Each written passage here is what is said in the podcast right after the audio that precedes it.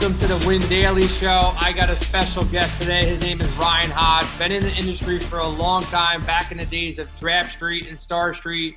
If you're a young boy out there, you don't know about these names, but those are the first sites that kind of started this all off for for both of us. Ryan, how you doing today, man? I I am doing excellent, Jason. Thanks for having me on, man. Nah, I appreciate it, man. I see your name across the leaderboards in every sport over the years. This is the first time I really got to sit down and talk to you. What would you say was the first goal you had stepping into DFS that led you to where you are today? Oh man, the first goal I had, I got to dig back for that one. Been playing for a minute. I, I think uh, it's probably the same same goal that everyone had when they made that first deposit was to not lose at all. You know, like yep. uh, it's it's as simple as that. And it, you know, I shoot, I think when I deposited years and years and years ago on like Draft Street, it might have even been like site credit from Matthew Berry, like promoting the site or something like that. Like I got into this like most people, man. I was a season long player. Uh, you know, had some friends kind of show it show it to me, and and it looked cool. And uh, I was creating season long content for a site, and kind of transitioned over to DFS content, and the rest is history.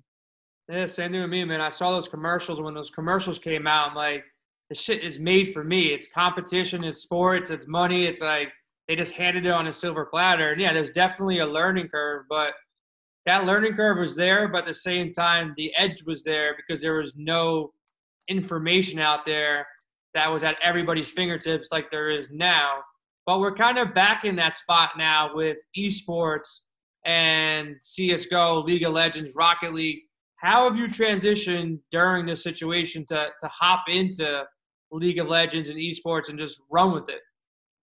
Yeah, I mean, um, and and full disclosure too, like I am not an insanely high volume player. So so I think when when we're talking, it's important for listeners to remember I'm not getting 10, 15, 20,000 dollars down on a slate, right? I might have a, a grand on a slate.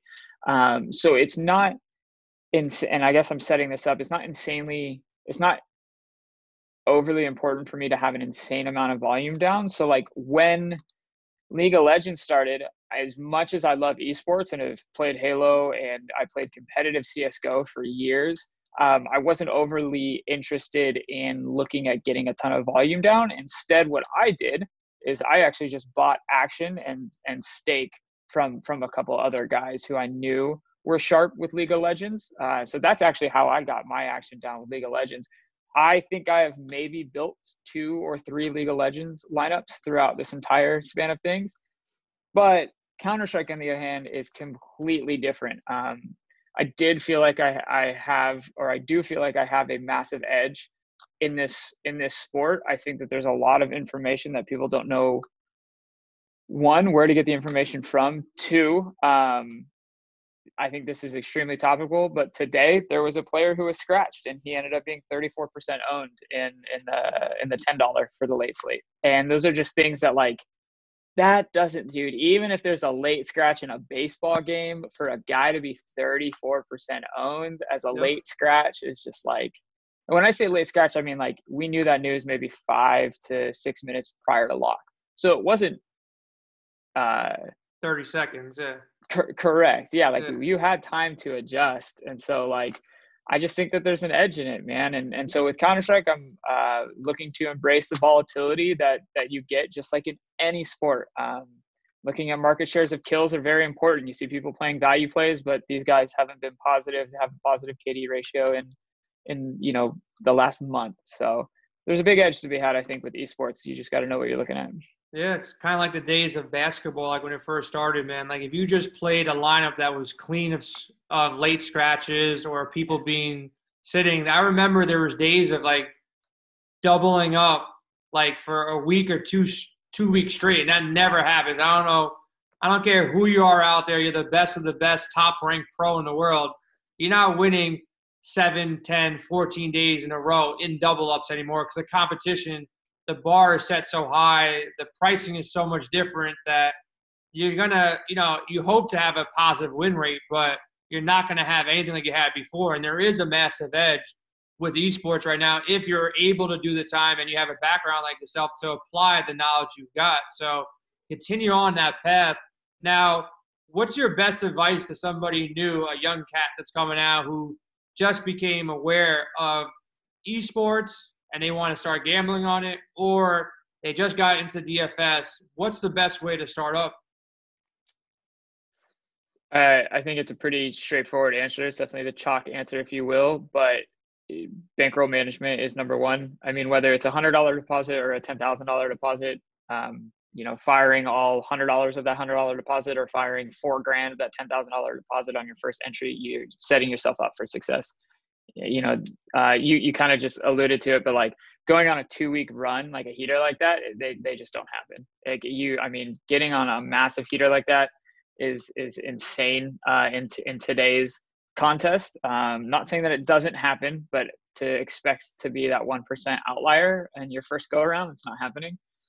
Two, I think people should play tournaments. I really do. I think uh, when you are playing these cash games, you are running into specialists who are very, very good at what they're doing. They're playing optimal lineups. Most people don't understand how to build a true optimal lineup. And in tournaments, it's very easy to separate yourself from the field. And this is where, you know, proper bankroll management comes into play. Uh, be willing to take those risks and understand that the downswings will be there. Um, and you have to be okay with embracing those downswings. Um, I'm on one right now, uh, you know, like $2,500 down in CSGO over the last three days. Uh, and those downswings are going to happen. Uh, yeah. And you have to be prepared for them. So, how do you, like, from playing every day for the last eight years, I've dealt with defeat more than victory because you know you just have to have those big wins to offset those defeats. Now in life or in DFS, how do you shrug off those defeats? Like you just rattle it off. Yo, I lost twenty five hundred dollars in the past three days, and I've done it. I'll, I'll I've lost more than that in three days. You know, during NFL season stuff like that. How do you? How would you tell somebody to deal with defeat? Like, what what are your steps to kind of just shrug it off, move to the next slate? Yeah, I mean it's it's all relative too, right? So uh, a defeat for me might look something completely different than a defeat for you or, or a defeat for one of the listens, listeners. So I think it's important to keep things in perspective, um, to not measure yourself against what everyone else is doing or what defeat might look like for me. But um, I think if you have if you're setting the right expectations ahead of time for yourself, those losses, um, those defeats are much easier to to handle and deal with when they actually happen because you you should be setting the expectation that they're going to happen. It shouldn't be unexpected. Is really what I'm trying to say. Yeah. It's hard to swallow and it's hard to walk away from when it when it blindsides you. Um, but if you know it's coming or you can set an expectation that it might happen, it's so much easier to deal with. So now let me ask you a question. I know you're a big gamer at heart, uh, a techie at heart. What do you think happens when sports come back? What happens to this esports division of DraftKings and FanDuel? Does it stick around? I know you're going to stick around because it's probably going to be more profitable for you then than it is now. But what do you think happens to the average player, and what do you think happens to the whole market?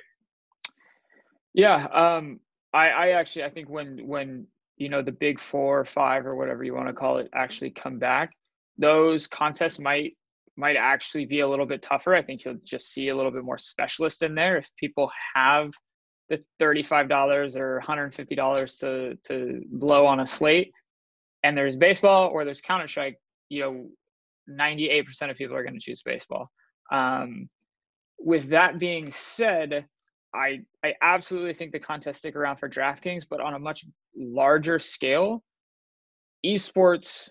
This was a small taste of what is going to happen for esports in the next three to six years. I think.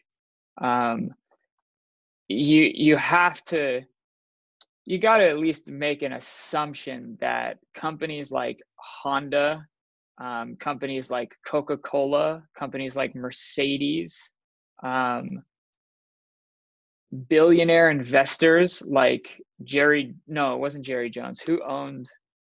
Mark um, Cuban, I think, owns a piece of one of them. There's a lot yeah. of big players in there. So, so I just, follow the money i guess is really what i'm trying to say when those types of companies um, it was robert kraft that's what i was thinking of uh, patriots owner he had a stake in a, in a legal legal legends team like um, and don't get me wrong that could be just them diversifying and going with what somebody's telling them to do is uh, most likely most likely outcome but it's smart money exactly yeah. so if you're following that sharp money i really do think that esports uh, is only going to continue to grow and it's unfortunate that it took a pandemic for it to get offered in the DraftKings lobby. Yeah. Um, it's something that I've been emailing my rep years for. it's conversations that I've had with them over dinner about, like, why is this not in the lobby yet?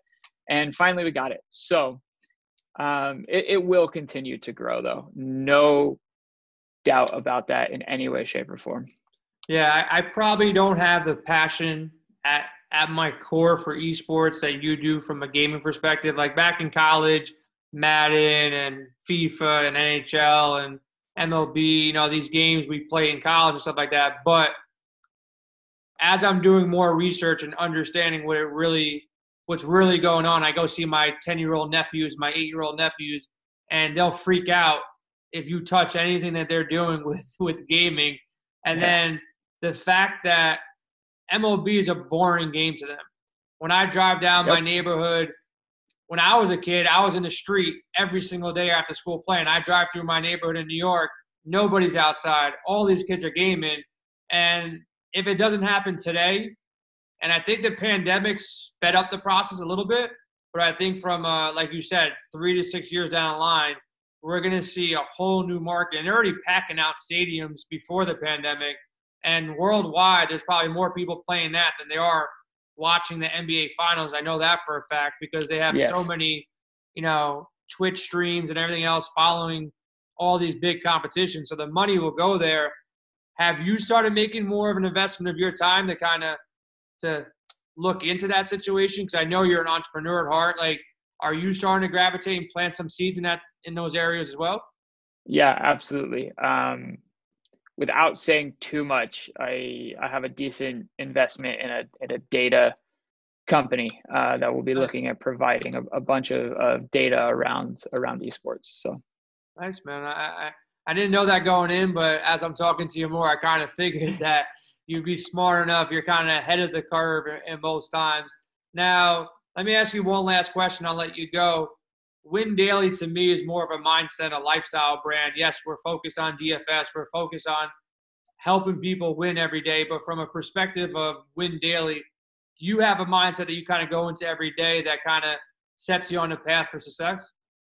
Yeah, absolutely. Um, I think you one thing that I do, um, and I and I would encourage people to at least give it a, a, a try is when you wake up uh, you should be asking yourself, what is it that you you need to accomplish today? What is it that you're looking to accomplish today? And the, and the short of that is like, what what are my goals today? What do I need to get done today? Um, and waking up with that type of a mindset will lead you to not only hopefully accomplishing those goals, but at least or, setting goals for a future day or months or years. Right? You, you have all different types of goals that you can set, smart goals, etc. Um, but just wake up and, and ask yourself what is it that you want to accomplish today and it really helps you get in the right mindset I think that's some good advice. So Ryan, I appreciate your time today. Time today, and I hope you you know take down a CS:GO, break that little losing streak. I'm sure you will. I know you've been checking out your scores right now, so hopefully you take down something today. And I'll be in touch with you, man. And it's a pleasure, man. Thank you for your time, brother. Yeah, absolutely, Jason. Thank you so much for having me on.